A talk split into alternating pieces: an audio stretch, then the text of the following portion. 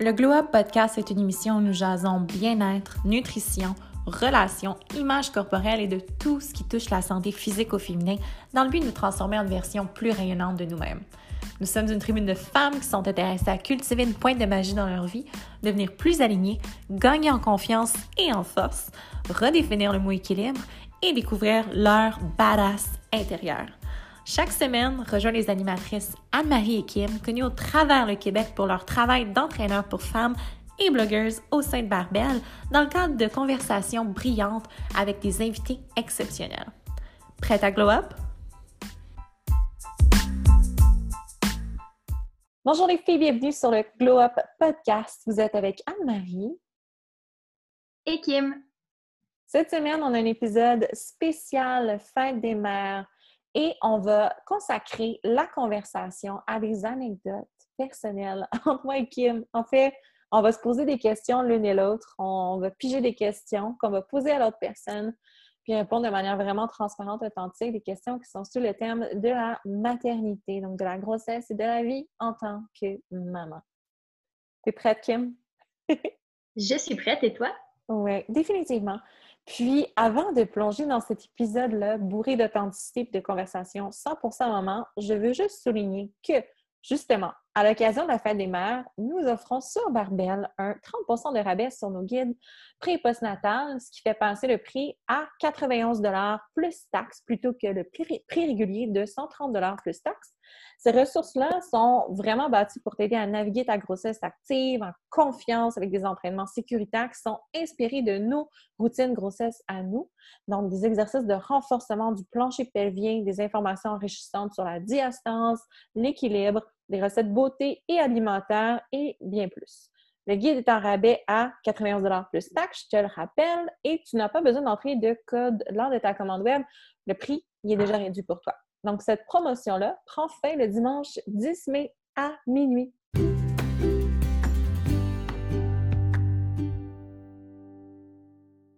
Anne-Ma, dis-moi, quand t'es-tu sentie comme une maman pour de vrai pour la première fois? C'est une question à laquelle je m'étais préparée, que je voulais vraiment avoir une réponse qui était authentique. La première fois que je me suis sentie comme une maman pour vrai, parce que j'ai eu et j'ai encore vraiment le sentiment d'imposteur, le syndrome de l'imposteur par rapport à mon rôle de mère.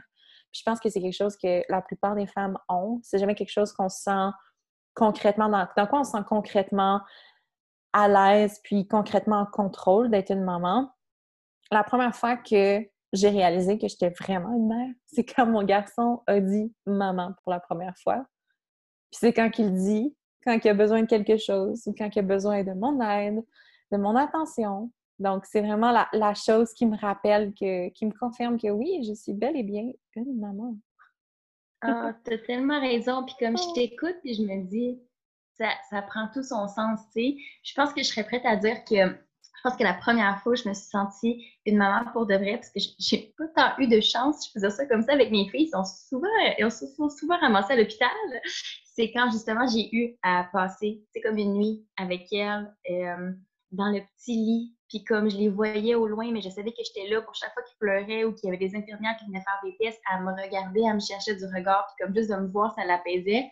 Ouais, je pense que là, à ce moment-là, le rôle de maman a pris tout son sens. Là. Avec Aria, ça? Avec Zoé. On est allés vraiment plusieurs fois. Puis avec Aria aussi, j'ai eu 2 épisodes. Fait que comme à chaque fois, on dirait que ça renforce notre lien. Juste, elle cherche, même encore aujourd'hui, Zoé, tu sais, dès qu'elle se fait mal, ou même Aria, ils cherchent leur maman du regard. Là. Puis ils me voient, puis « OK, ça va ». Si je suis pas trop apeurée, ils sont comme « OK, ça va ». C'est vrai ça, t'es vraiment leur guide, c'est toi qu'elles vont prendre en exemple pour savoir comment réagir à une situation, puis elles sont toujours en train de t'observer. Mais comme tu dis, ça a dû vraiment renforcer ce beau lien-là de savoir que dans un moment qui était probablement inquiétant pour elles, même si elles sont tout petites puis ils se rendent pas nécessairement compte de tout, mais de savoir que t'es là en tout temps, là, c'est la meilleure chose pour les enfants. Puis en même temps, dans ces moments-là, il faut tellement que tu sois forte comme pour eux, là. Parce que même si t'as envie de pleurer, même si t'es stressée, t'es comme « OK, il faut pas que ça paraisse, là. » Mais non, toi, en dedans, t'es en train de comme avoir le cœur qui brise en 1000 morceaux parce que tu te sens complètement impuissante face à cette situation-là, une situation qui est super difficile. Puis ça n'a même pas besoin d'être une situation difficile. Moi, je me souviens d'un moment où est-ce que Vic avait fait une mauvaise chute, puis je me sentais juste tellement coupable, tellement mal, tellement comme impuissante. Puis je veux dire, il y a des choses qui sont juste hors de notre contrôle. Puis à un moment donné, il faut juste se donner, il faut passer à autre chose, puis il faut, comme tu dis, être la personne forte dans la pièce pour nos enfants. Ouais. Puis comme passer par-dessus nos propres émotions, ça peut être super difficile, super éprouvant à faire. Oh my God! C'est un événement super anodin, mais je me rappelle encore de comment est-ce que je me sens. Ah oui! Puis moi, je peux te le dire, là, comme Zoé va avoir 4 ans, puis il arrive encore des accidents comme ça. Puis à chaque fois, je suis comme « Ah! Oh, si j'avais la tête! » Mais en même temps, c'est pas de ma faute. Non, tu peux pas avoir les yeux tout le tour de la tête. Non, exactement. Tu peux pas avoir les yeux tout le tour de la tête puis toujours être constamment en train de surveiller ce que tes enfants font. Puis ça fait juste partie aussi du processus de laisser aller ton enfant puis la laisser se développer puis devenir autonome puis devenir indépendante. Ça vient avec son lot de petits bobos et de petits écops, comme on dit en anglais. Ouais. OK, Kim, j'ai une question pour toi. OK. Comment est-ce que tu as vécu ta grossesse planifiée versus ta grossesse surprise? Okay. Parce que tu as eu les deux. Tu as eu une grossesse surprise avec Zoé. Quand t'avais quel âge? T'avais 23 ou 24 ans? J'avais 24 ans quand je tombais enceinte. 24 ans, donc très jeune. C'était une grossesse super planifiée avec Aria. Oui, ça, oui. On était prêtes pour que ça arrive là. Nous, en contexte. Dans les deux situations. OK. Contexte, grossesse surprise, bébé de Saint-Valentin. C'est comme ça. Quand on a su la date de conception, là, c'était pas mal ça. C'était bébé de Saint-Valentin. Faites attention, il y a vraiment un accident. Je te dirais que c'est arrivé à une période de ma vie où est-ce que je savais pas trop où je voulais... Ben non, c'est pas vrai. Je savais où je voulais m'en aller. Je savais, mais je savais pas par quel chemin je voulais y aller. Puis on dirait que j'aurais voulu prendre le temps de, comme, de tout mettre en place. Bon, on s'entend qu'à 24 ans, c'est pas commun d'avoir sa vie qui est déjà toute figured out. Ben non, c'est ça. Exactement où est-ce qu'on s'en va, ce qu'on veut faire. On est encore tellement jeune, tellement... Si on sort de l'école peut-être, on en est tout juste à nos premières années professionnelles. C'est tellement normal ce que tu dis de vivre justement cette envie-là d'explorer. J'avais l'impression que j'avais déjà comme franchi des étapes. T'sais, j'avais terminé l'université depuis déjà 2 ans. On avait comme notre condo ensemble. On était bien établis et tout. Fait que je me disais, bon, j'ai déjà comme franchi des étapes. OK, c'était-tu the next thing qui était supposé arriver? Mais en même temps, j'avais envie de retourner à l'école. Chose qui n'est pas arrivée. Fait que c'est sûr que la façon que j'ai vécu au début, je t'avouerais que je suis jamais retournée, puis par la suite, ben tu sais, t'as un bébé, puis là, la vie s'ensuit, puis tu sais, comme je me suis un peu effacée, mais je te dirais, je me rappelle plus, mais je pense, oui, on se parlait dans ces débuts-là, puis c'était quand même long avant que je te dise à toi aussi. Moi, j'ai passé mon test de grossesse à Zoé, là, j'avais genre 7 semaines de fête, là. Mais comme, ça faisait 2 cycles de menstruation que j'avais pas, là, je le savais que j'étais enceinte, mais on dirait que je voulais, comme, pas me le confirmer. La confirmation. Ouais, ça, c'est vraiment la grosse différence, tu sais. Je voulais comme pas me confirmer pour le moment où est-ce que, tu sais, mon chum le savait déjà, là, pratiquement, quand je lui ai dit, t'es comme, tu sais. Puis on a ça comme fait juste... du sens. Ouais, c'est ça, tu sais. Puis c'est tellement drôle parce que pour vrai, là, quand j'ai dit, ça faisait comme 3 heures qu'il dormait. Puis il m'a juste dit, sérieux, man, ça fait 3 heures que je dors. Puis après, il a fait, OK, ça me prend 2 œufs bacon pour nous aller déjeuner. Puis on a décidé qu'on la gardait en 2 œufs bacon. Mais tu sais, comme ça a été. Ça a été vraiment ça la grosse différence, c'est que ça a été long pour moi de faire comme, OK, tu sais, je fais le test de grossesse, c'est-tu vraiment ça qui arrive? Je suis pas trop certaine. Versus Aria, j'avais même des tests d'ovulation, là, comme on l'a créé au moment où il y a eu le petit bonhomme sourire qui est apparu, puis c'était maintenant qu'il fallait que ça se passe. Puis comme le nombre de jours après qu'il fallait, j'ai passé mon test de grossesse, puis je voulais savoir si c'était ce mois-ci, tu sais. Ah, je me souviens de ça parce qu'à cette époque-là, on travaillait ensemble à chaque jour, puis moi, j'étais déjà enceinte quand toi, tu tentais. Essayais. Oui, exactement. Puis je me souviens justement de tes tests d'ovulation, tu calculais ton cycle, tu savais exactement quand faire ton test, c'était vraiment très, très méticuleux et précis. Mais c'est vraiment deux approches complètement différentes. Mais je te rejoins vraiment par rapport à ce que tu dis vis-à-vis de la grossesse surprise. Souvent, moi, c'est l'inverse. Avec Victor, mon premier bébé, qui a maintenant 1 an, on a planifié la grossesse. En fait, on a commencé à essayer, puis j'ai fait une grossesse chimique à 5 semaines. Donc, une grossesse chimique, c'est une fausse couche très, très tôt dans le processus, puis c'est excessivement commun. C'est une fausse couche sur 4 est une grossesse chimique. Donc, c'est quelque chose qui arrive très, très tôt, puis il y a même plusieurs femmes qui vont en vivre et qui s'en rendront pas compte parce qu'elles pourraient penser que c'est leur règle qui débute tout simplement, puis qu'elles ont juste un peu de retard. Mais donc, il y a eu ça. Puis le mois d'après, je suis tombée enceinte tout de suite. En fait, même pas un mois, 3 semaines après. Donc, j'ai pas encore compris comment ce que mon corps avait rebondi de cette grossesse chimique-là. Parce que logiquement, ça fait pas de sens d'ovuler quelques jours après une grossesse chimique. Mais bon, fait que oui, c'était planifié, c'était prévu, c'est ce qu'on voulait faire.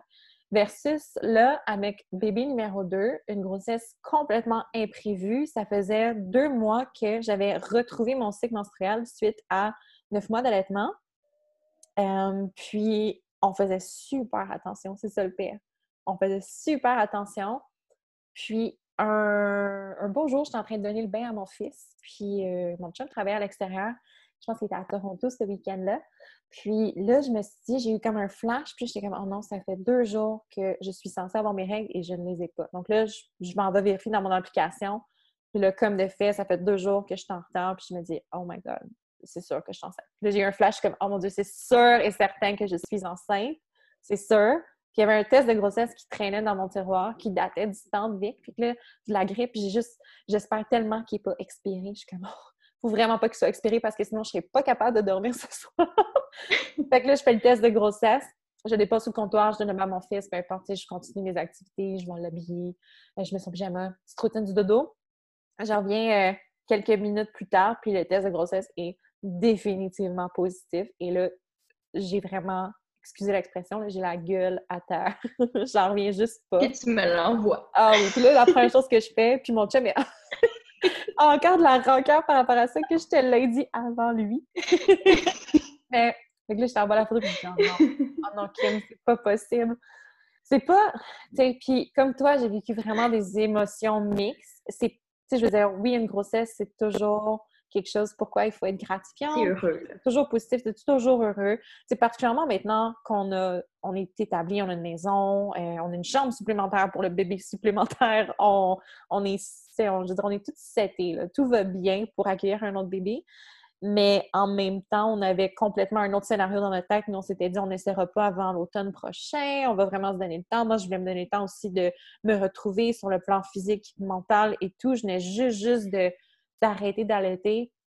Fait que, je me sentais vraiment comme si j'avais retrouvé mon corps. Là. J'étais en pleine possession de mon corps après 9 mois de grossesse, puis 1 an d'allaitement. Là, j'étais enfin là, puis là, je suis tombée enceinte. Mais tu vois, c'est là que je comprends parce que, tu sais, moi, au moment où justement on a décidé, tu sais, comme pour Aria, il y avait aussi la différence d'âge entre les 2 enfants, là, qu'on voulait pas, mettons, dépasser un certain gap. Mais tu sais, j'étais comme prête. Ça faisait comme 1 an et demi, 2 ans environ. Oui, parce qu'on a 2 ans de différence, tu sais, j'étais bien avec mon corps, j'étais bien où est-ce que j'étais, fait tu sais, j'étais prête à me rembarquer là-dedans. Mais là, je pense que... Tu te rappelles, là, récemment, j'ai eu peur de... Oui, de... 3e. Je te dis, fais attention, parce que... je comprends tellement sur comment tu te sens. Hey, oui, ouais, mais tu sais, je pense que c'est normal, puis c'est quelque chose que les femmes ont peut-être honte aussi de vivre, ces sentiments mixtes-là. Tu sais, jamais j'ai pensé à me faire avorter, c'est pas quelque chose que je serais capable de faire, jamais, peu importe les circonstances. Puis, je veux dire, c'est pas porter un jugement contre les femmes qui le font, tout est un choix extrêmement personnel. Mais moi, personnellement, je serais juste pas capable.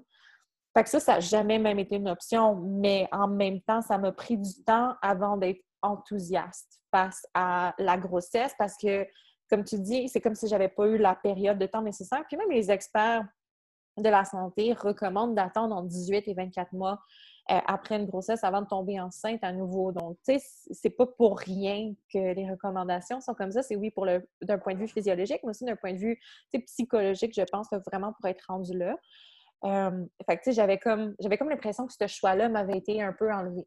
Mais en même temps, je veux dire, avec le temps, avec les semaines, évidemment, tu sais, je veux dire, l'enthousiasme s'est développé, puis là, je suis super contente, puis tout va bien. C'est juste, tu sais, si tu vis ça actuellement, je pense qu'il faut vraiment que tu te laisses le temps de développer cet enthousiasme-là, puis tu vas pas te sentir nécessairement excité à première vue d'un test de grossesse si c'est pas prévu, puis c'est parfaitement normal de vivre des émotions mixtes, ça fait pas de toi une mauvaise personne, une mauvaise mère, pas du tout, là. Ah non, non, ça je te comprends 200%. Ok, attends, je vais te trouver une autre question. Oui, c'est ça. On va piger dans notre liste.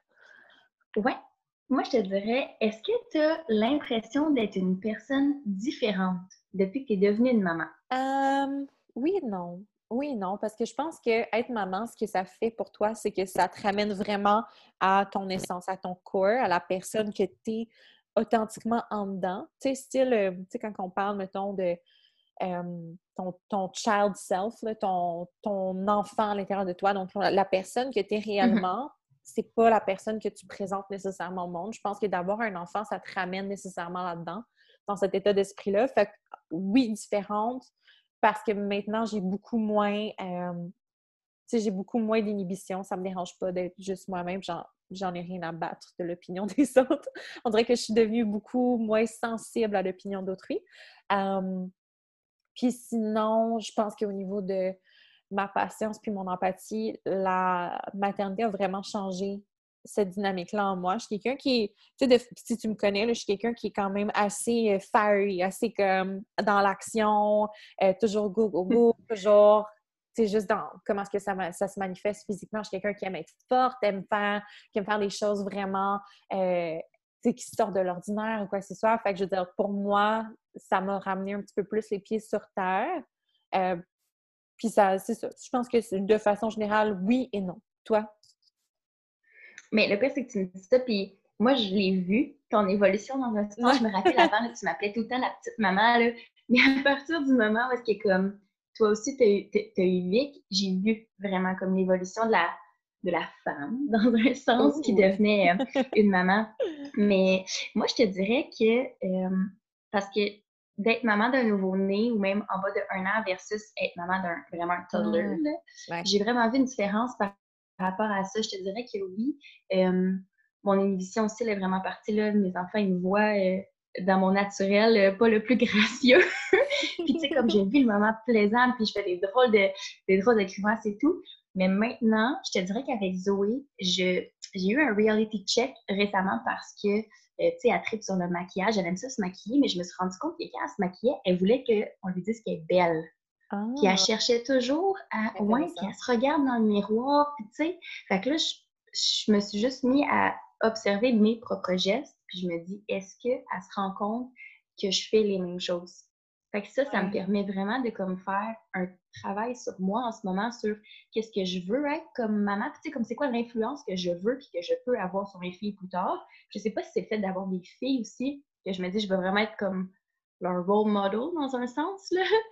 Fait que c'est vraiment, ouais, ça m'a vraiment changé puis ça m'a frappée comme récemment, là. Mais je pense que c'est quelque chose qui va continuer dans le temps aussi, parce qu'à chaque âge, à chaque phase, il y a quelque chose, un nouveau, pas nécessairement un nouveau défi, mais juste une nouvelle dimension, justement, de la personnalité de ton enfant qui s'ajoute, qui te fait réfléchir, justement, sur la personne que tu es, puis les habitudes que toi, tu as. Puis ça met en lumière peut-être des choses que tu n'étais pas capable de voir avant, tu sais. Ça te force à regarder en face certaines choses. C'est vraiment beau.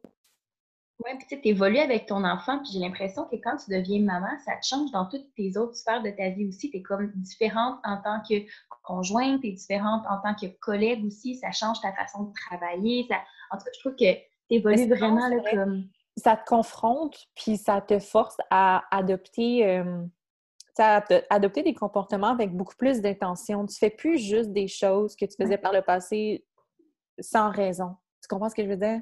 T'as toujours... Oui, parce que maintenant, ça impacte quelqu'un, là. Exactement. Mais je pense qu'en ayant des enfants aussi, ça développe tellement ton empathie. Ce muscle-là devient tellement hyper développé que plus jamais tu poses des gestes qui pourraient potentiellement avoir des conséquences négatives sur autrui. Du moins, tu le fais pas de façon volontaire. Tu sais, t'es beaucoup plus consciente de ces choses-là, beaucoup plus consciente même à un niveau, tu sais, environnemental, de ton impact, ou bien, tu sais, sur l'impact que tu as sur tes enfants, comme tu le disais, sur leur développement, mais aussi sur le reste du monde. Puis tu veux laisser une marque positive dans le monde, justement, pour que tes enfants puissent évoluer sur une planète qui qui fait du sens, tout simplement. Mais même quand tu parlais là, de la patience, là, je me rappelle là, comme la jeune moi là, de 20 ans, trouvais donc bien ça fatigant, les enfants qui pétaient des crises dans le centre d'achat. Oui, bien tu sais, quand c'est petit, c'est autre chose. Que je comprends.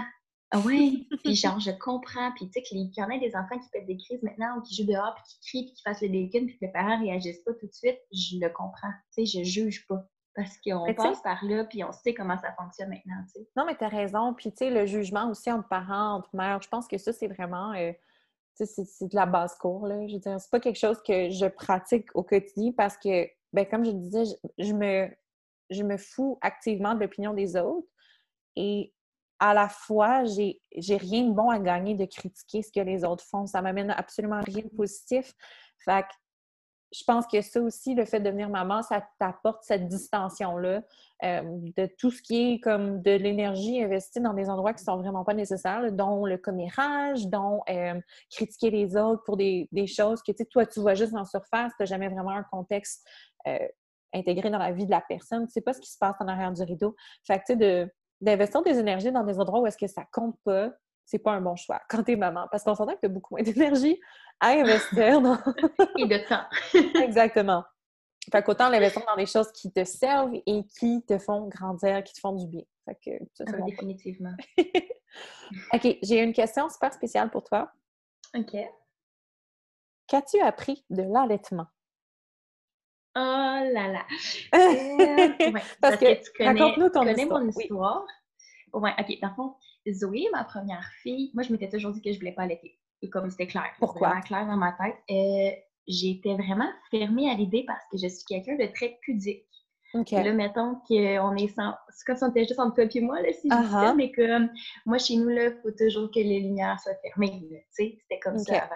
Genre, tu rentres pas dans la salle de bain quand je suis dans la douche, puis... j'étais comme ça. Fait que, tu sais, moi, je suis vraiment comme... J'étais vraiment pudique envers moi-même. Ça a beaucoup changé, d'ailleurs, mais tu sais...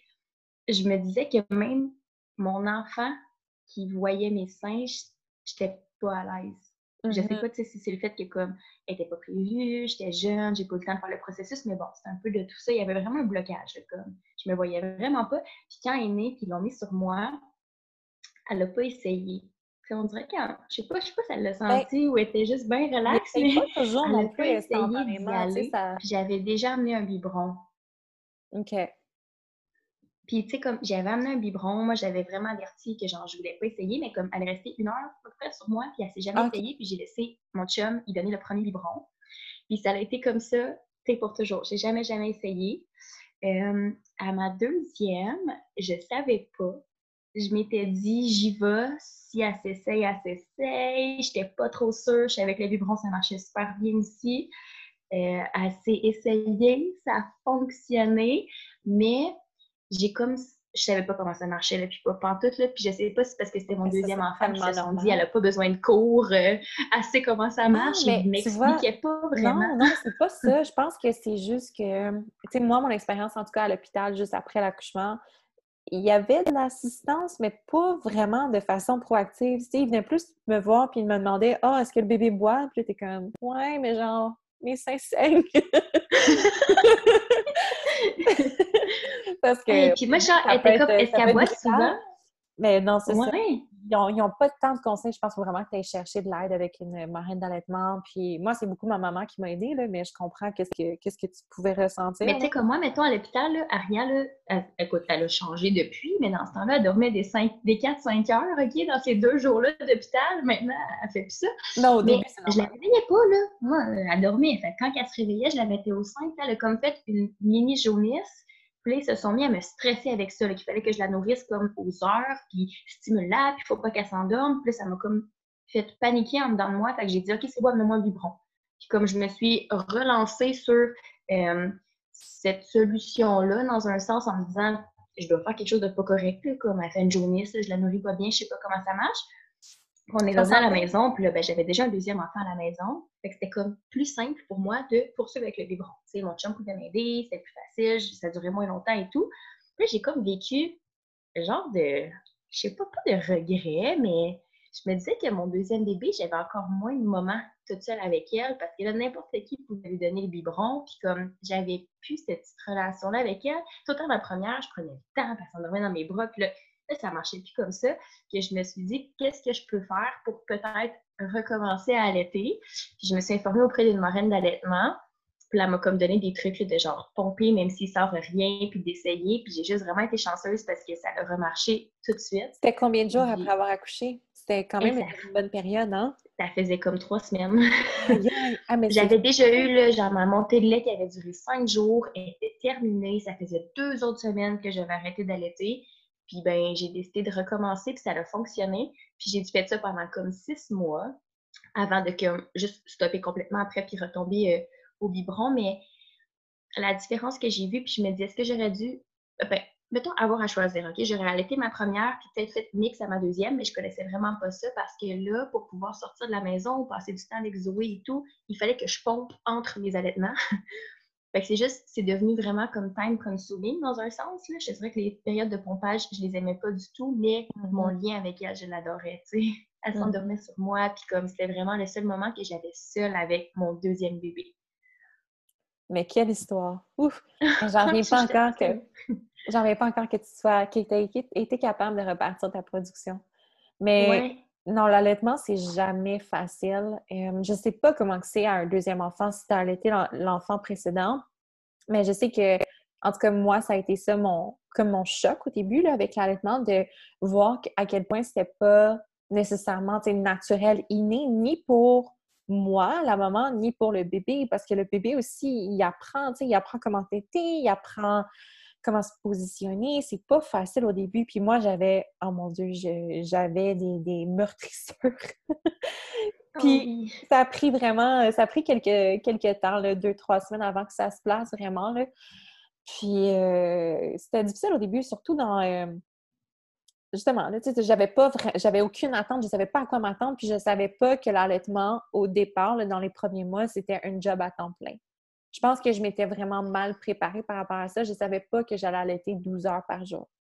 Puis il y avait en fait, tous les soirs, là, à partir de 3 semaines, quand les bébés commencent vraiment à avoir des périodes de poussée de croissance récurrentes, là, Victor faisait des tétés regroupés le soir, là, donc il passait vraiment ses soirées accrochées au sein. De 4 heures le soir jusqu'à 10 heures le soir, là, je ne quittais pas le divan, ni pour aller aux toilettes, ni pour me prendre de l'eau, ni pour manger. Puis c'était difficile parce que mon chum travaille le soir, fait que je me sentais tellement désemparée, impuissante, comme si il y avait quelque chose que je faisais pas correctement, comme si je produisais pas assez de lait, parce que mon Dieu, que ça avait pas d'allure qui passe ses soirées à boire comme ça, puis à pas être rassasiée, à pleurer dès qu'il décrochait du sein. Fait que je veux dire, ça a été définitivement une transition brusque au début. Mais c'est en parlant un petit peu plus sur mes réseaux sociaux que je me suis rendu compte que c'était le cas pour la majorité des femmes. Puis c'est super important, je crois, de... Tu sais, si tu as de la difficulté, définitivement aller chercher de l'aide auprès d'une marraine d'allaitement, comme toi, tu l'as fait. Puis sinon, juste d'avoir un cercle de femmes. Tu sais, mais ça peut pas besoin d'être des femmes que tu connais, ça peut être du monde... Des inconnus sur les internets, puis juste savoir que t'es pas seule, puis que c'est normal, mais surtout que ça va passer, parce que ça finit par passer. Moi, de mon côté, ça a pris quelques semaines, puis c'est devenu super naturel, puis honnêtement, si tu m'avais dit au début de mon processus postpartum, quand j'étais à 2 semaines postpartum, que j'allais allaiter jusqu'à temps que Vic ait 1 an, jamais je t'aurais cru. À cette époque-là, à ce moment-là, dans ma tête, j'avais juste envie d'abandonner, de me tourner vers les préparations. Puis tu sais, c'est correct si c'est ton processus à toi. Puis si tu décides de faire ça, il n'y a pas de bon ou de mauvais choix, parce qu'il y a des femmes qui voient vraiment leur santé mentale affectée par, justement, les difficultés liées à l'allaitement. Puis... l'important, c'est un bébé nourri, là. C'est vraiment juste ça, l'important. Fait que, non, si tu m'avais dit que cette relation-là, puis ce geste-là deviendrait vraiment seconde nature, parce que ça l'est devenu avec le temps, comme tout et n'importe quoi dans la vie, plus tu le pratiques, plus tu le fais, puis on s'entend dans 1 an. Combien de fois j'ai dû allaiter? Combien de fois ça fait? Plus que 1000, ça, c'est certain. Fait que c'est ça, tu sais, je veux dire, ça va devenir naturel, ça va devenir un lien qui se développe auprès de toi puis ton enfant. Vous allez communiquer ensemble, vous allez vous comprendre. Puis, en cours de route, je veux dire, moi, je trouvais ça tellement pratique d'allaiter, non seulement c'est une source de nourrissement pour mon bébé. De deux, c'était notre façon de connecter avant le dodo. C'est une façon pour lui de se réconforter quand il faisait ses dents. Je veux dire, moi, je trouvais ça vraiment, vraiment pratique, là. Puis vraiment simple, puis vraiment naturel. Comme tu dis en même temps, tu sais, si jamais, comme toi, ça te convient pas, tu sais, c'est correct aussi. Moi, je me reconnais là-dedans parce qu'à Zoé, autant, ça m'a jamais effleuré l'esprit. Jamais. Mm-hmm. Oh, j'aurais dû, tu sais. Puis à Aria, je me rappelle que j'avais quand même peur parce que je me disais, moi, je suis pas prête à allaiter en public. Je me sentais vraiment pas à l'aise de faire ça. Puis c'est même pour ça que quand des fois, je savais que j'allais faire des commissions, je pompais avant parce que je voulais même pas devoir allaiter dans une salle d'allaitement, ça me stressait, tu sais.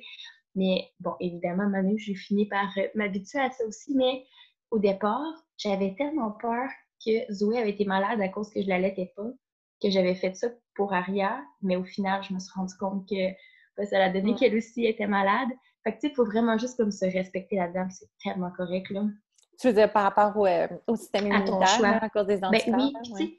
Oui, c'est ça. Moi, j'étais sûre que Zoé avait été à l'hôpital aussi souvent que ça parce qu'elle n'avait pas eu mon Elle avait lait, manqué de quelque chose, tu sais. Oui, puis finalement, non, parce qu'Aria, elle était à l'hôpital aussi. On est donc dur envers soi-même, hein?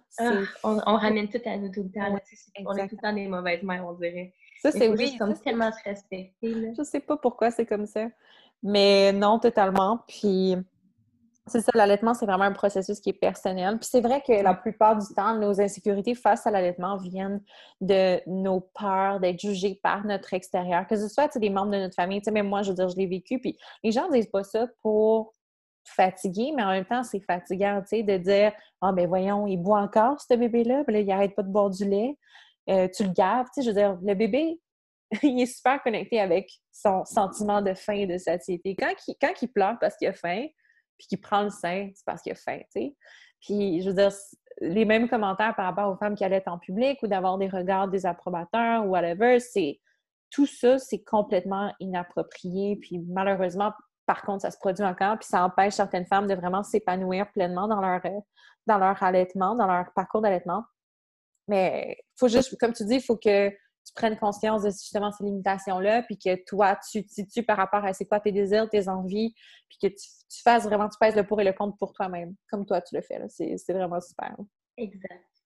Et puis là, tu me parles de la peur, puis j'ai envie de te demander à quel moment de la maternité as-tu eu le plus peur? OK. Moi, je vivais déjà un petit peu d'anxiété avant de tomber enceinte, juste parce que, tu sais, avoir sa propre entreprise, ça apporte son lot d'anxiété, d'incertitude, de stress quotidien. Après l'accouchement, j'avais vraiment peur de la dépression postpartum. Je me disais que j'ai jamais été dépressive. Je me disais qu'avec l'anxiété, peut-être que ça me prédisposait plus à ce genre de troubles-là après l'accouchement. Donc, la dépression postpartum, ça peut se produire, si je ne me trompe pas, entre le moment où est-ce que tu accouches, puis jusqu'à 1 an, jusqu'à avant que ton bébé ait 1 an. Donc, 1 an suite à l'accouchement.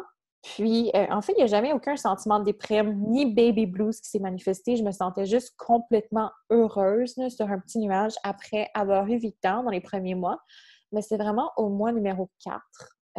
Où est-ce que l'anxiété postpartum a vraiment commencé à se faire sentir. Puis au début, je comprenais absolument pas ce qui m'arrivait parce qu'on parle énormément de dépression, mais on parle pas du tout d'anxiété postpartum. Puis en faisant des recherches sur c'était quoi les symptômes que j'avais, comment est-ce que je me sentais et tout, je suis tombée là-dessus. Puis je sais pas si ça avait à voir avec un débalancement hormonal, si ça avait à voir avec justement un trouble postnatal de la santé mentale.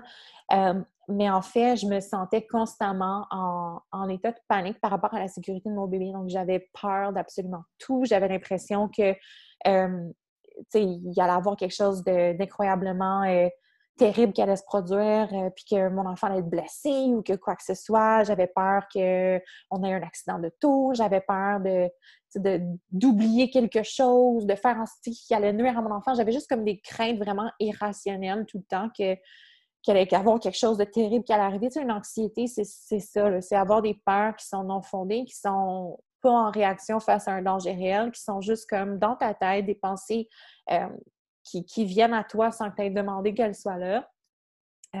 Puis ça a duré de façon très intense pendant 1 mois, puis après ça s'est estompé. Puis, ça a vraiment été le moment où est-ce que j'ai eu le plus peur dans toute mon parcours maternité, parce que j'avais peur de juste pas être une mère adéquate pour mon enfant. Je me disais, voyons donc, tu sais, j'ai de la misère à fonctionner dans la vie, j'ai tout le temps le cœur qui bat la charade, j'ai toutes ces pensées-là, je suis tout le temps angoissée, stressée, comme comment est-ce que je peux être comment je peux être une maman positive pour mon enfant en ce moment, tu sais. Fait que puis en même temps, tu sais, mon chum n'avait même pas nécessairement remarqué ça. Fait que tu sais, de l'extérieur, tu le remarques pas toujours. C'est des choses qu'on garde beaucoup en dedans. Puis que je pense qu'on a honte, tu sais, de ressentir aussi, que ce soit la dépression, l'anxiété, dans un moment où est-ce qu'on est donc censé être heureuse, puis tout est censé bien aller, puis on est censé être gratifiante, puis blablabla. Il y a des choses qui, justement, tu sais, des débalancements au niveau des hormones, puis tout, qui sont complètement hors de notre contrôle. Donc, moi, ça a été vraiment un moment qui m'a fait beaucoup peur, de me voir comme changer là, du jour au lendemain comme ça, là, de passer d'un état là, de plénitude, puis d'être super zen, puis d'être super gratifiante, puis super heureuse à ça. Ça a été vraiment effrayant. Toi? Le pire, c'est que je m'en rappelle parce qu'on en discutait à ce moment-là. Puis moi, ben tu sais, là, c'est à ma deuxième grossesse aussi. Je ne sais pas si Zoé, le fait que je ne l'ai pas allaitée, moi, là, 4 semaines après avoir accouché, pile, là, ding-ding, ma nature, elle a sonné à ma porte, puis ça a recommencé, tu sais, mon cycle menstruel. On dirait que je n'ai jamais vécu comme de montagne russe hormonale. En tout cas, tout s'est bien passé. Elle faisait ses nuits à 3 semaines. Jamais manqué de sommeil. Ça allait bien. Je ne sais pas si c'est pour ça que, bon... Oui, ça a super bien été, mais à Aria, je me rappelle quand que j'ai comme décidé de m'ouvrir à toi, puis que j'étais comme, hey, tu sais, il se passe quelque chose de pas normal, je me sens pas bien. Puis moi, c'était pas nécessairement de l'anxiété, c'était vraiment des idées noires. Tu sais, je vivais justement comme, cet enfant-là ne dort pas, là. Elle ne dormait pas et elle ne dort toujours pas. J'étais juste épuisée. Physiquement, mentalement, j'avais beau avoir passé de mauvaise nuit quand elle faisait la sieste. Je ne pouvais pas aller me coucher. J'avais un autre enfant. Je me sentais juste tout le temps tirée de tous les bords, tous les côtés. Je l'allaitais, Zoé voulait mon attention. Elle venait la frapper. Tu sais, comme c'était difficile. On dirait que dans ma tête, là, je vais être 100% honnête avec toi, je me disais que le seul moyen d'avoir un break ou de genre respirer, c'était si je n'étais plus là. C'est plate, là. Il y avait comme une voix dans ma tête qui me disait genre, faut que ça se finisse pour que, genre, tu puisses comme te reposer enfin. Puis ça a duré comme 2-3 bonnes semaines faciles que ces idées-là, j'essayais de les tasser, mais ils revenaient tout le temps à chaque situation stressante ou chaque moment où j'étais fatiguée, je me sentais tiraillée. Je le disais pas, mais dans ma tête, là, je l'entendais tellement fort que ça me faisait peur. Je me faisais peur, tu sais. Puis... c'est vraiment la preuve, je pense, qu'est-ce que tu dis, là, de genre, non seulement la fatigue, tout les changements physiologiques, l'adaptation à un nouveau mode de vie, le stress, la charge mentale, mais, tu sais, oh my God, oui, non, complètement. Puis c'est pas quelque chose qu'on contrôle, puis ces pensées-là que tu avais dans ta tête, c'était pas toi, là. Tu sais, comme tu dis, je me fais peur, mais ces pensées-là, c'est un trouble, c'est quelque chose d'un... C'est quelque chose d'anormal qui se passe, c'est un signal d'alarme, mais c'est pas toi, c'est pas ton cœur, c'est pas tes intentions réelles, c'est autre chose, c'est quelque chose d'extérieur, puis c'est quelque chose qui se traite. Puis je pense que tu as été chercher de l'aide aussi. Oui, tu sais, je serais jamais passée à l'acte, là. Il est pas mal. Non, mais pas du tout, c'est pas parce que... Je me disais, mes enfants, je les aime, comme je comprends pas pourquoi j'ai envie d'avoir un break à ce point-là, mais... J'étais juste épuisée, là. Épuisée complètement, comme autant physiquement que mentalement, surtout, tu sais. Puis c'était ça. Puis on dirait qu'à tous les jours, je me disais, je peux pas croire que ma vie se résume à prendre des décisions. Décider qu'est-ce qu'ils vont manger pour dîner, pour souper, comment ils vont s'habiller. Tu sais, on dirait que je passais mon temps à prendre des décisions pour quelqu'un. Puis j'avais juste, à un moment donné, avoir envie de genre pas penser, tu sais. On dirait que c'est un peu ça notre rôle de maman. On décide tout pour tout le monde, là. Nous... Il n'y a personne qui décide de rien pour nous. Ça, c'est vrai. La roue ne s'arrête jamais de tourner, la petite roue de hamster là, dans la tête. Puis, tu sais, là, on est super, super dark, là, parce qu'on parle de tout, tous nos downs psychologiques. Mais c'est juste surtout pas normalisé. Mais pas normalisé, mais juste vous laisser savoir que si c'est quelque chose que vous traversez, vous n'êtes pas seul, puis que vous allez chercher de l'aide, c'est pas quelque chose qui est... Tu sais, vous n'êtes pas... brisée. Je pense que c'est quelque chose que beaucoup de femmes traversent, puis que plusieurs traversent en silence aussi. Mais c'est pas une souffrance à travers laquelle... Oui, c'est ça, c'est passager. Il faut vraiment s'aider, il faut aller chercher de l'aide. Peu importe la méthode qui est favorable pour nous, qui est la meilleure pour soi, puis que vous êtes surtout pas seul. On est... Je veux dire, je pense que la majorité des femmes vivent quelque chose de similaire à nos expériences, à différents degrés, définitivement, mais... Donc, on est super dark. Non, mais tu sais, comme, en même temps, c'est là que je peux voir le parallèle au fait qu'il n'y a aucune grossesse de pareil. Oh non! Oh my God! Il n'y a pas un enfant de pareil. Puis, tu sais, comme moi, mon postpartum de Zoé, là, pfiou, c'est ça. Ouais. Hey, ça a tellement bien été. Je me rappelle, là, comme on finait les affaires du back to school, ça allait bien. Zoé, elle avait genre 4 mois. J'étais comme en feu, là, tu sais. Puis là, Aria, j'étais là, voyons, qu'est-ce que j'ai fait? Je comprends pas.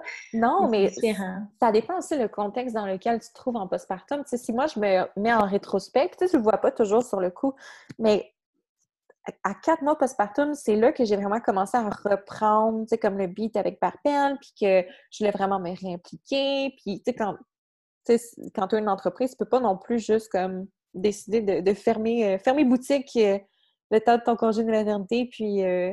on n'entend plus parler de ta business. Fait que, tu sais, je veux dire, dans ma tête, j'avais comme cette pression-là de faire survivre ma business puis de vraiment m'impliquer à ce niveau-là. Puis, je pense que c'est vraiment le stress. Comme tu dis, tu sais, toi, la différence entre ton postpartum numéro 1 avec un bébé versus avec 2 enfants où est-ce que tu as un autre être humain qui dépend encore vraiment énormément de toi. C'est vraiment pas la même dynamique. Puis le stress, le facteur stress dans nos vies va vraiment amplifier qu'est-ce qu'on va ressentir à ce moment-là. Puis on le voit pas toujours, ce stress-là, parce qu'il fait parfois partie de notre mode de vie. Mais ouais, t'as raison,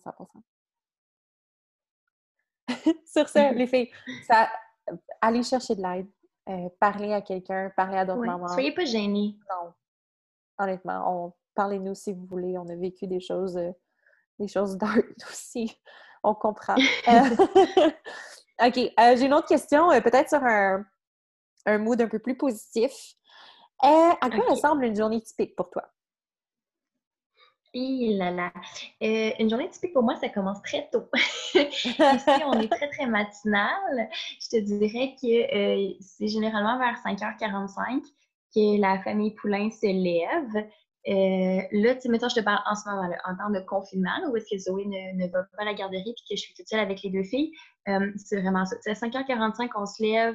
Nous, on prend ça un petit peu plus relax. Les filles jouent, je leur fais à déjeuner. Moi, pendant ce temps-là, je travaille. C'est à peu près là que je fais comme un bloc de 2-3 heures. Après, on va jouer. Souvent, je les amène dehors pour qu'il fasse beau. Pour vrai, ça fait tellement du bien. Je les laisse jouer dehors pendant 2 heures. On rentre. On dîne. Pendant qu'eux, ils dînent, moi, je retravaille un autre bloc de 2-3 heures pendant que, si je suis chanceuse, Aria fait dodo, puis Zoé, elle joue tranquillement, seule. Elle écoute des vidéos, on ne dira pas, mais oui, ma fille écoute la télé plus souvent ces temps-ci. C'est bien correct. Mais oui. Après, on retourne jouer dehors, on rentre, mon chum arrive, c'est l'heure du souper, on soupe, routine des bains, routine de dodo, les filles se couchent. Généralement, c'est à ce moment-là qu'on travaille sur soit Illmaster ou moi, je retravaille encore à nouveau. Ou quand on feel wild, on prend une soirée d'amoureux et on écoute la télé. Ouhou! Vous regardez. Comme pour vrai, là. En ce moment, là, nous, on écoute La Purge. C'est genre rien pour déstresser. Oh my God! Oui, non. Mais il y a une série télé, c'est super bon. Mais pour vrai, comme chez nous, en ce moment, c'est vraiment... C'était au quart de tour, je te dirais que c'est la fin de semaine où est-ce qu'on est un petit peu plus lousse, on prend vraiment du temps avec les filles, mais tu sais, là, en temps de confinement, j'essaie de justement prendre des blocs d'heures de travail, puis entre ces blocs-là, de pas avoir l'instinct de répondre tout de suite, tu sais, fait que pour profiter de mes enfants, c'est vraiment ça, là, c'est de trouver mon équilibre. Toi? Non, mais c'est une bonne technique de compartimenter. C'est ça, en temps de confinement versus en temps de non-confinement, j'imagine, en temps normal. La réalité est vraiment différente parce qu'actuellement, mon copain qui travaille dans un gym ne travaille pas en ce moment. Donc, il est 100% à la maison, ce qui fait en sorte que c'est beaucoup lui qui s'occupe activement de Victor. Donc moi, en fait, on se réveille le matin, tous les trois ensemble. Notre journée commence quand Victor se lève. Généralement, c'est vers 6h30, 6h45. Donc on descend en bas, Victor boit son petit verre de lait, nous on prend notre café, on prend ça relax. Ensuite, on déjeune en famille. Par la suite, Victor, lui, il fait encore une longue sieste le matin. Là, c'est un dormeux le matin. Là. Il va faire sa petite sieste. Il joue un peu, il va faire sa petite sieste. Par la suite, moi, je commence à travailler. Mon chum, lui, il fait ses lectures, il lit beaucoup. Il joue de la basse. En ce moment, il est en train d'apprendre un nouvel instrument. Donc, il passe beaucoup de temps à se pratiquer. Et Victor va dormir comme 1h, 1h30. Puis moi, je suis en train de travailler là, jusqu'au dîner. Puis c'est mon copain qui s'occupe de Victor dans ce temps-là. Ensuite de ça, on dîne ensemble. On prend une heure pour aller marcher. Moi, je me remets au boulot. Victor va faire son dodo. Papa relaxe. Puis Victor se réveille par la suite. Papa va s'occuper de Victor jusqu'à l'heure du souper. Moi, je remonte toujours vers 4h30 pour commencer le souper. C'est moi qui fais le souper le soir. Puis on soupe en famille. C'est le bain de Victor que maman donne toujours, vu que j'ai pas passé autant de temps que papa a passé avec lui durant la journée parce que je travaillais. Puis Victor se couche et puis par la suite, on va à nos occupations. Là, présentement, ce qu'on a comme but, c'est qu'on s'entraîne ensemble avec mon chum le soir. Puis par la suite, on va à nos occupations, on fait nos petits projets personnels. Moi, je travaille souvent sur Barbelle un petit peu en soirée. Puis c'est pas mal ça. Pour vrai, les journées se suivent et se ressemblent en ce moment. Mais c'est vraiment une dynamique différente de depuis. En ce moment, oui. Mais pour vrai, je déteste pas ça. Mais tu sais, je te comprends.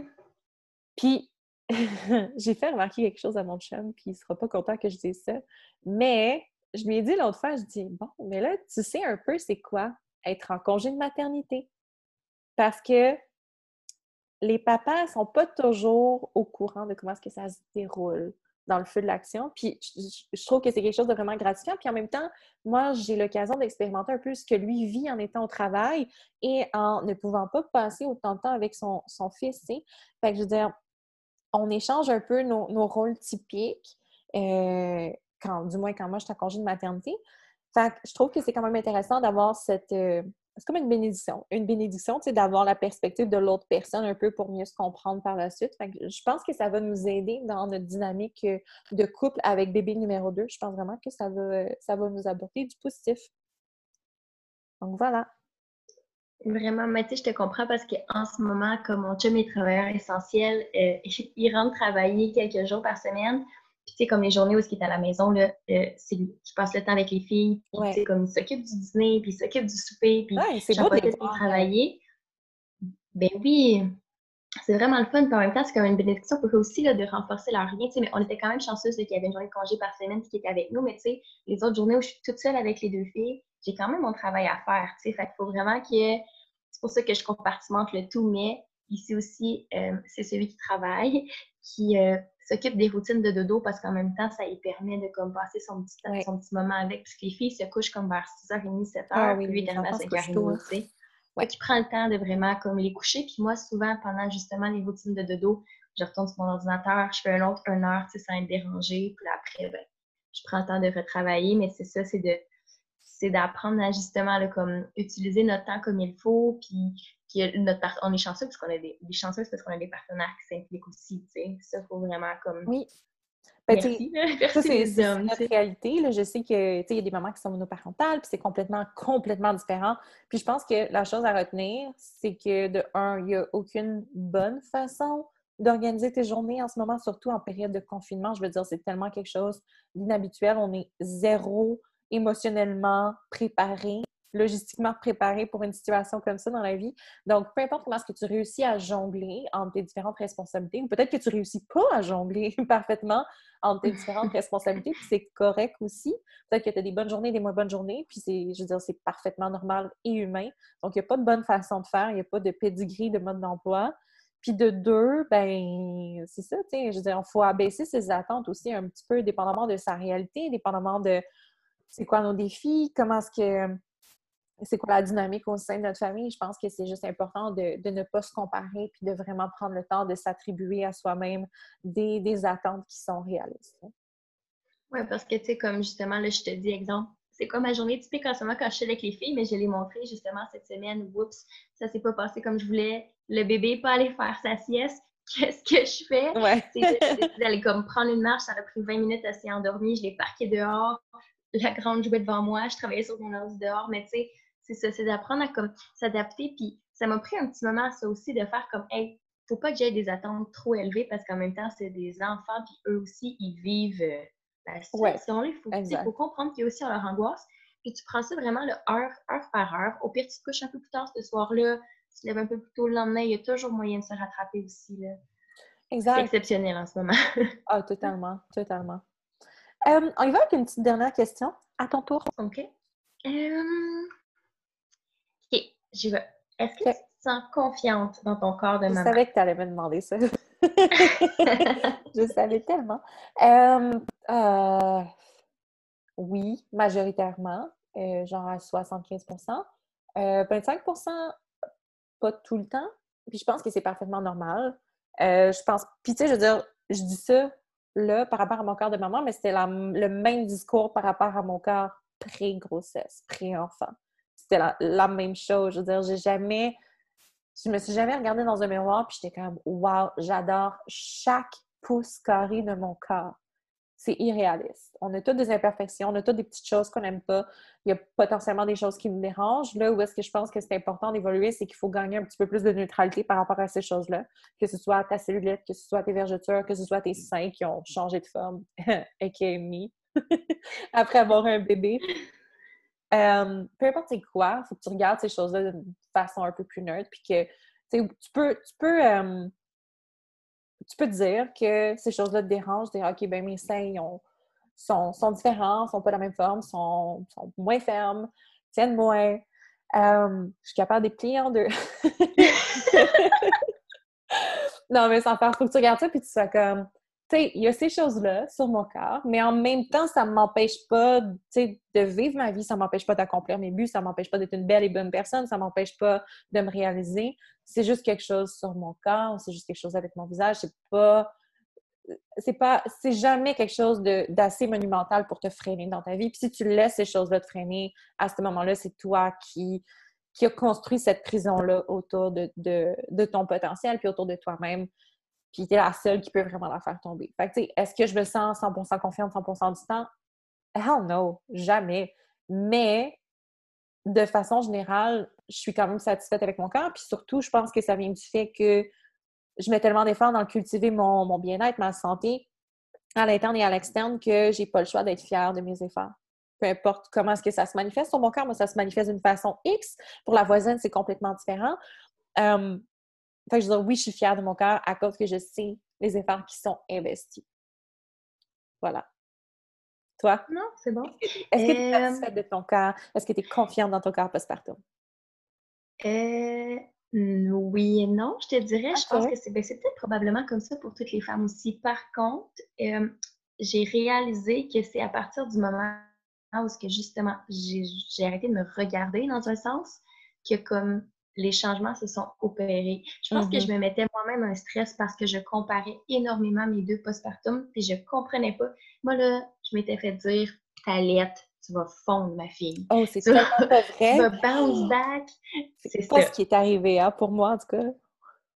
Ben, moi non plus. Puis à ma première, j'avais pas de vergeture. À ma deuxième, oui. Là, il y avait comme plein de facteurs de... Tu sais, ma deuxième, là, j'ai allaité les seins, ben c'est ça.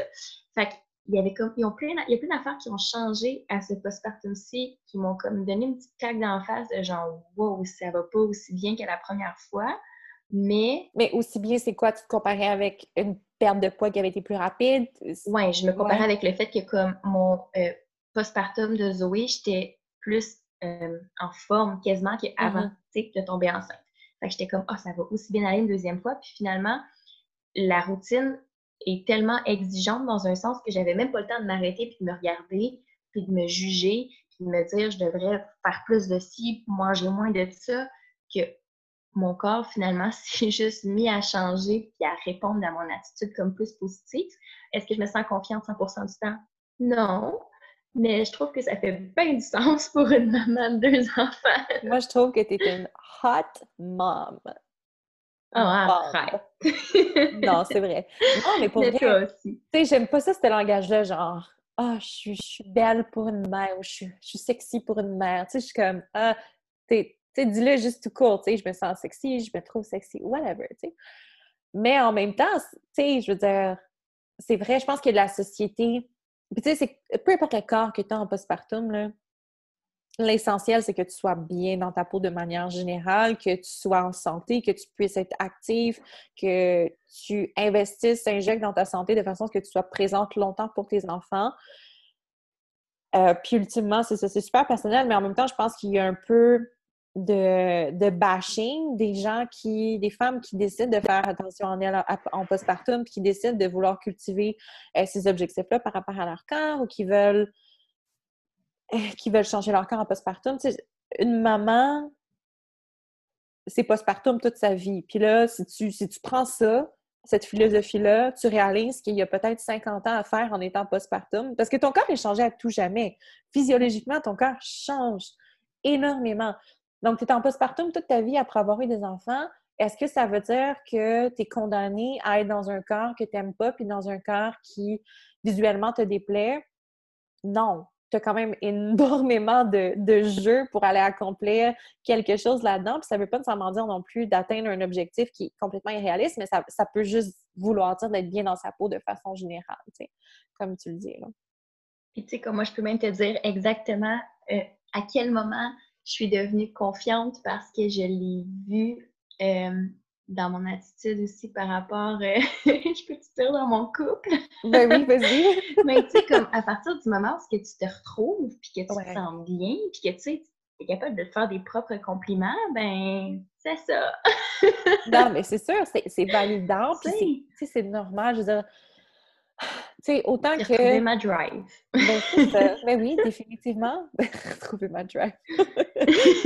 Mais ça a tellement rapport, tu sais, à plein de choses en plus en postpartum. Tu sais, oui, il y a des choses qui sont dans notre contrôle, il y a des choses qui ne le sont pas. Tu sais, on parlait d'allaitement, puis toutes les deux, on a vécu quelque chose de similaire, tu sais, de vraiment rétentionner, tu sais, un 20-25 livres quand on allaite beaucoup, quand on allaite fréquemment. Puis c'est... Tu sais, je veux dire, quand tu penses à pourquoi est-ce que ça peut se produire dans le corps a besoin de gras pour produire du lait. Donc, c'est normal qu'il s'attache férocement à tes réserves de gras si tu allaites beaucoup.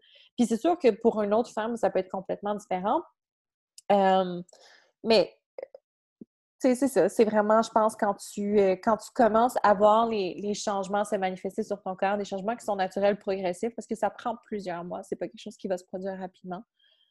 Puis c'est normal là, que quand tu te retrouves dans ton couple, tu te retrouves professionnellement aussi, tu te retrouves juste en tant que femme, en tant qu'individu, cette confiance-là naturelle va probablement refaire surface plus facilement. Parce qu'il y a comme une espèce de période un peu awkward en postpartum où est-ce que potentiellement que t'aimes pas ce que tu vois dans le miroir parce que c'est la première fois que tu te vois comme ça, parce que tu viens de vivre un 9 mois de changements hormonaux monumentaux, parce que tu viens de traverser un accouchement qui demande une récupération intense, physique. Toutes ces raisons-là font en sorte que, c'est ça, ça va affecter ton corps temporairement, mais ça ne veut pas dire que tu es condamné, ça ne veut pas dire que ça va pas s'améliorer, puis que tu peux pas être confiant dans ton corps de maman. Les mamans peuvent être hot aussi. Autant tu peux être confiante dans ton corps quand t'es enceinte aussi, là, parce que moi, honnêtement, j'aimais ça avoir une grosse bédaine. Genre, j'étais pas gênée d'être ronde et d'avoir une grosse bédaine. Là, comme, quasiment au point que genre à 3 mois enceinte, je me sortais la bédaine pour avoir vraiment... Oui, c'est ça, pour avoir plus l'air. Comme moi, j'aimais vraiment ça. Puis c'est correct aussi là, d'aimer ça, puis c'est correct aussi de ne pas aimer ça, puis de ne pas aimer les changements, mais comme... On dirait que c'est pour ça que je me disais, hey, j'étais tellement bien, je trouvais ça le fun d'avoir ma grosse bédaine. Puis là, après, t'as comme l'entre-deux weird, où est-ce que ton corps est mou, puis comme. Mais c'était correct, c'est juste d'apprendre à comme aimer dans un sens. En fait, pas nécessairement aimer, mais comme accepter là, vraiment toutes ces phases-là. Oui, puis accepter que ça vient aussi avec des marques indélébiles. Tu sais, comme tu dis, les vergetures, oui, on peut les traiter, mais il y a des. Tu sais, moi, j'en ai encore des vergetures qui partiront probablement juste pas. Tu sais, mes choses pour les seins, pour comme juste la forme de ton corps. Je veux dire, il y a plein de choses qui peuvent changer puis qui ne reviendront pas nécessairement. On parlait avant le podcast, on se montrait nos cheveux, notre petite repousse de cheveux. Parce qu'après l'accouchement, on perd des cheveux. En tout cas, je ne sais pas si c'est pareil pour tout le monde, mais moi, Kim, on a perdu des cheveux sur nos tempes. Puis on est en une petite repousse, là.